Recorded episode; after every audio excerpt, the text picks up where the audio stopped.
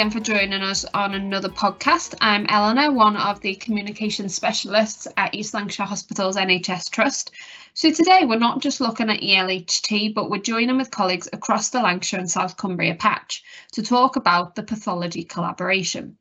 Now, the pathology collaboration comprises the four acute trusts in Lancashire and South Cumbria. So we've got Lancashire Teaching Hospitals NHS Foundation Trust, East Lancashire Hospitals NHS Trust, University Hospitals of Morecambe Bay and Blackpool Teaching Hospitals NHS Trust. So the overall aim of the collaboration is to improve pathology services, which ensures a standardised and equitable offer for all patients across Lancashire and South Cumbria. So the project aims to provide a streamlined, sustainable service which is clinically and cost effective. By collaborating with each other, investment can be made in the latest equipment and technology to provide the best possible diagnostic service, which in turn will improve patient outcomes. So today I'm really pleased to have with me Mark Hindle, who's the Managing Director of the collaboration, and Professor Anthony Rowbottom, who's the Clinical Director. And we're going to have a bit of a chat about the pathology collaboration itself, the engagement process, and what they see the future of the service to look like as well. So, Mark, would you like to tell me a bit about yourself and your role? Uh, thank you very much. So, my role is Managing Director. A bit about my history and background. I've worked in the NHS for 44 years. I've done a lot of different roles. I've spent 20 of the last years working at executive level, including being a chief executive. Uh, my professional background is in pathology. I was a microbiologist, so I'm a BMS by background of 25 years standing, um, and I'm very proud of the work I've done and continue to do in the NHS. And how about you, Anthony? Hello, uh, my name is Anthony Rowbottom. I'm the clinical director for the service, and um, I have a, a, long history within the NHS. I've worked at four major centres, um, and I'm currently the laboratory director for Lancashire Teaching Hospitals in the immunology department. That's a, a large regional service that provides diagnostics for um, services right across England. We get samples from as far south as Portsmouth and over to Belfast. So a lot of progress was made in the programme over the last 12 months and then there was a decision to pause. So Mark, can you summarise where we're up to now and the reason for that pause? So you're quite right in uh, in describing we've made a lot of progress over the journey of uh, the project of bringing services together across Lancashire and South Cumbria. Those those include developing a business case for the future clinical model, identifying a a location for where that service will be provided from. Uh, so lots of governance things were also um, uh, sorted out. But we took our the next step of the journey just before Christmas of bringing a single service together in advance of delivering the future uh, clinical model. The bringing of the service together was going to be hosted by one organisation. So it, it involved a TUPE transfer staff to one organisation. So we'd have all our staff in pathology employed by Lancashire Teaching Hospital, one single service for Lancashire and South Cumbria. So we went out to consultation on that um, on that premise, and we got a lot of negative feedback. And basically, people were saying to us we were doing th things too quickly. They wanted more information. They wanted the opportunity to re-engage and discuss what the priorities were for the service uh, going forward. So at the board level, we decided to um, to take the opportunity to pause, stop the TUPE consultation, re-engage with our staff and listen to people about what the priorities are for the service and how we deliver it in the future. This was further complicated as well because part of our plans for the future were dependent on being given an amount of capital to invest in our service uh, for the future delivery of pathology. That business case has been in the system now for well over a year and no decision has yet been forthcoming. So it was not sensible to keep going on, uh, assuming that we were going to be allocated the capital for investment. And we, uh, the board took a decision that, bearing in mind the feedback we got from the consultation and the fact we've not been allocated the capital, it was sensible just to take stock of where we are and regroup. But really importantly, this is not a stop to the uh, the the process. This is uh, what is, is described as a pause and an opportunity to regroup and move forward accordingly. So, Anthony, it sounds like getting the delivery framework and associated clinical model right is a fundamental part of the jigsaw. Could you give your perspective on that as the clinical director? Yes, we know that pathology plays a vital role in clinical pathways. Um, and it's been reported quite widely that 80% of clinical decisions are based on pathology results. I think that's a key element as we move forward thinking about the future clinical models and delivery framework. And it's the question of over the last few years, technology has moved on at a pace as well. So now is a perfect time for us to pause and reflect on how we can make better use of new technologies, how we understand we can fit and support clinical colleagues right across the ICS, Lancashire and South Cumbria, and also how we might take forward some of the new developments. So as we look at diagnostics, there is a, a national drive to move a significant proportion of those out into the community and use greater use of community diagnostic centres, rapid diagnostic centres for cancer. And so pathology does not stand still. And whilst this project has been running a number of years, we recognise that there is every opportunity and it's appropriate that we stop, pause, reflect on what we've proposed to make sure that it's still fit for purpose now and ha we have the opportunity to shape the service as we go forward in the future. So the board's now agreed that a renewed process of engagement should be undertaken. So Mark, can you tell us a little more about that and what you will do with the output of the engagement? Yes, certainly. So I do think it's the right thing to do. I think it's a brave decision by the board. It's very easy to carry on regardless and not to take stock of where you are and what you need to do differently. So we, the board has agreed, and I myself and Anthony recommended that we should take time to go back out and talk to our stakeholders, predominantly our staff, about how we want to deliver the service. So it's not just about the clinical model and the building, it's about what the priorities are from the people who work in the service, what those priorities are for what we do in the service, as opposed to how we deliver a service in a building. I think that's a really important thing to do, along with reflecting and asking how we could communicate differently, better, and listening to that feedback as though some of it might be. We've got somebody to help us do that engagement. It's a large piece of work with nearly a thousand staff. So to ensure that we everybody gets the opportunity to to contribute to that uh, process, we I think we need additional capacity and professional uh, support to actually undertake that. It'll comprise of things like questionnaires, uh, focus groups, meetings, meetings at whatever time uh, is required for staff, and all that will be brought together into one set of recommendations as how we move forward as a pathology collaboration in Lancashire and South Cumbria. That will go back to the board. It's envisaged, as you said, uh, after a three-month period of, of work and go back into the board at the end of summer. And then we can decide as a board about how we organise ourselves to deliver pathology services, what's really important, what the priorities are, and what the delivery model is for uh, ensuring that those priorities for patients are actually delivered in Lancashire and South Cumbria. So how will the clinical leads be engaged, Anthony? This is a, a, a tremendous opportunity for us to engage with clinical teams. Um, we have a wide number of uh, staff members across pathology who are passionate about the service they provide. And that would include not only clinical leads, but also biomedical scientists, admin and clerical support staff. And I think it's really important that we understand that we provide a service and we need to take a holistic approach.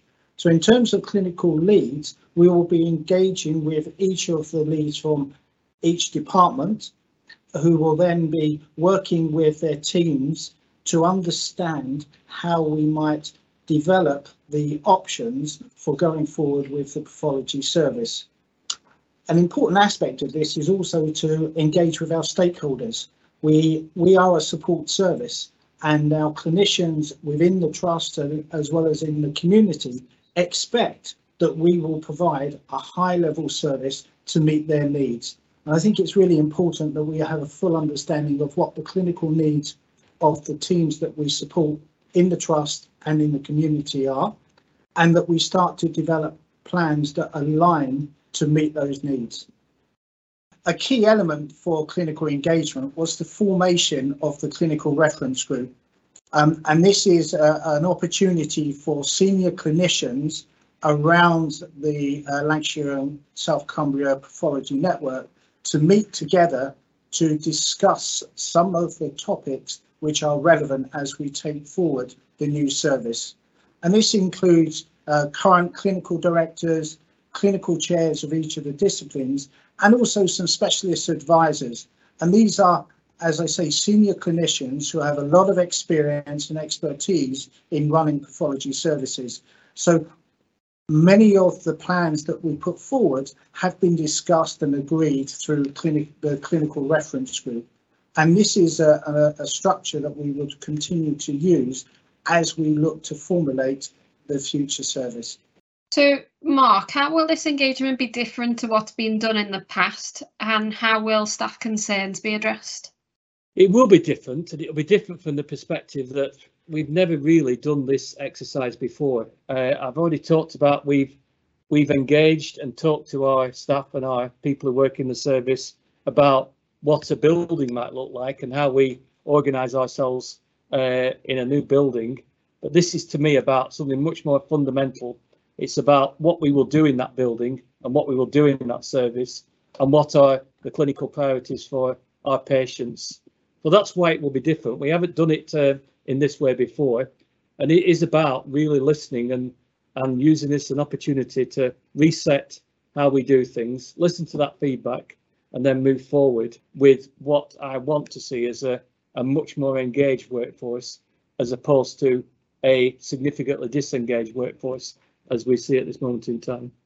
So, what's your vision for pathology services in the future? Um, either of you want to go ahead with that one? I'm quite happy to start. I, I generally sum this up in a, in a very short sentence. I want to see a more resilient service, a more efficient service, and a more effective service. I want to talk a bit more about effective. By effective, I mean I want it to be the best possible quality that we can deliver within the resources that we've got. I want our staff to have the best experience of coming to work and the best opportunities. I want to see investment in our services in terms of newer modern technologies such as digital pathology, uh, new automation and a new laboratory computer system that's the same in every laboratory so that we can communicate to all the clinicians and all the biomedical scientists. If you work in Burnley and if you work in Furness, you'll get the same information, the same system and the same set of tests and standards. And how about you, Anthony? I'd like to see a service where we can demonstrate that we've had a positive impact on patient outcomes, that we have a culture where we are looking to improve our services right across pathology so that we can benefit patients as they come into hospital, but also maintaining um, patients living at home. So again, adoption of new technologies, new ways of thinking. I'd also like to think that we have a workforce and a culture that is fully engaged and is positive looking to see how we can improve the quality of the service that we currently offer. I think there are many challenges as we go forward, not least the finance. So having staff that are invested in this vision will be really, really important to us and central to us delivering on that primary objective of improving patient outcomes. So thank you both for that. Is there anything else that either of you would like to add about the planned transformation? I know there's some exciting developments underway, such as the rollout of a new laboratory information management system across the system. So perhaps you could tell us a bit about that or the digital pathology as well.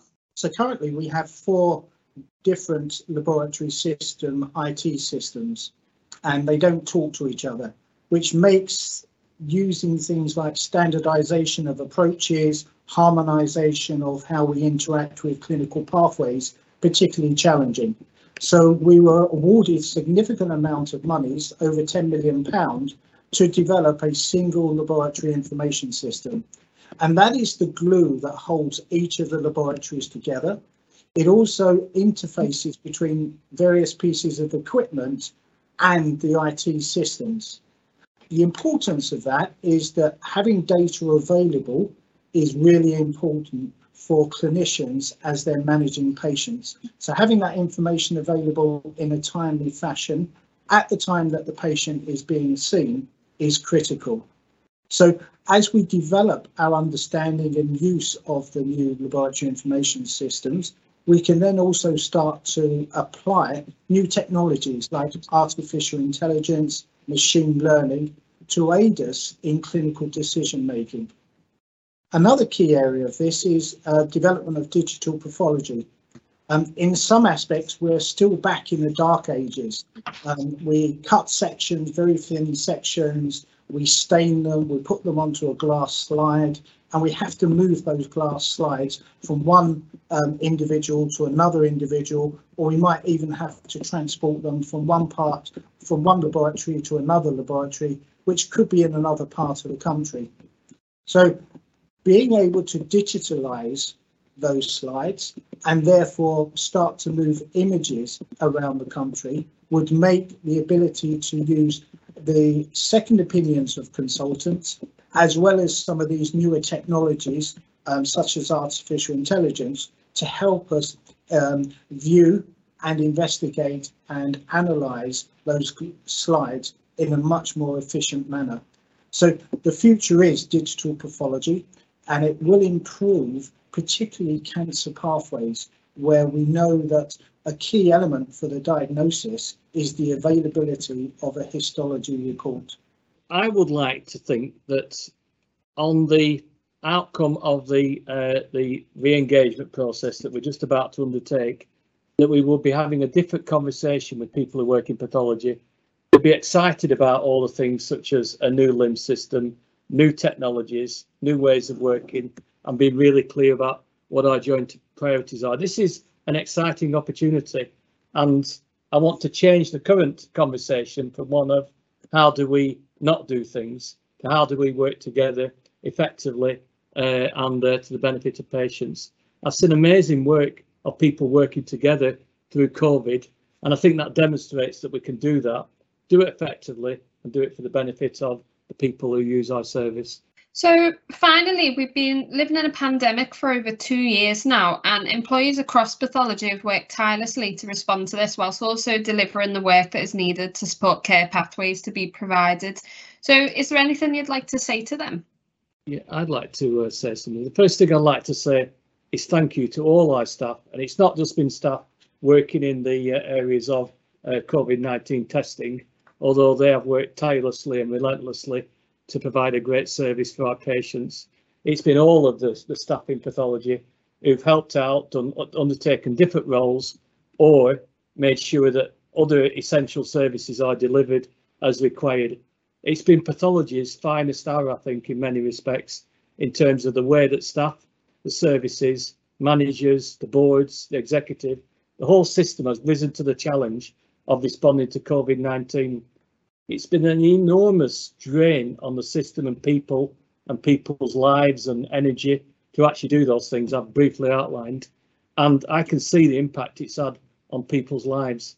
I mean, I've lived through that pandemic as well. I was the pathology incident director for Lancashire and South Cumbria. So my role was to coordinate the testing across that um, uh, our patch so that all our patients received testing and a fair and equitable service whenever it was needed and mutual aid was given. And it's been incredibly, it's been incredibly moving, I would say, to see the efforts of people to ensure that patients got what they needed wherever we could provide it, whenever it was needed. And I'd just like to thank this, but I'd like to thank you for asking me the question so I can uh, articulate this.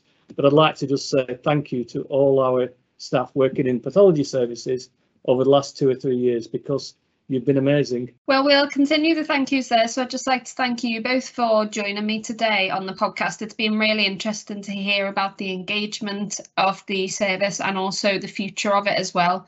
Um, so thank you very much and hopefully we'll speak again soon. Thank you, Eleanor. Thank you.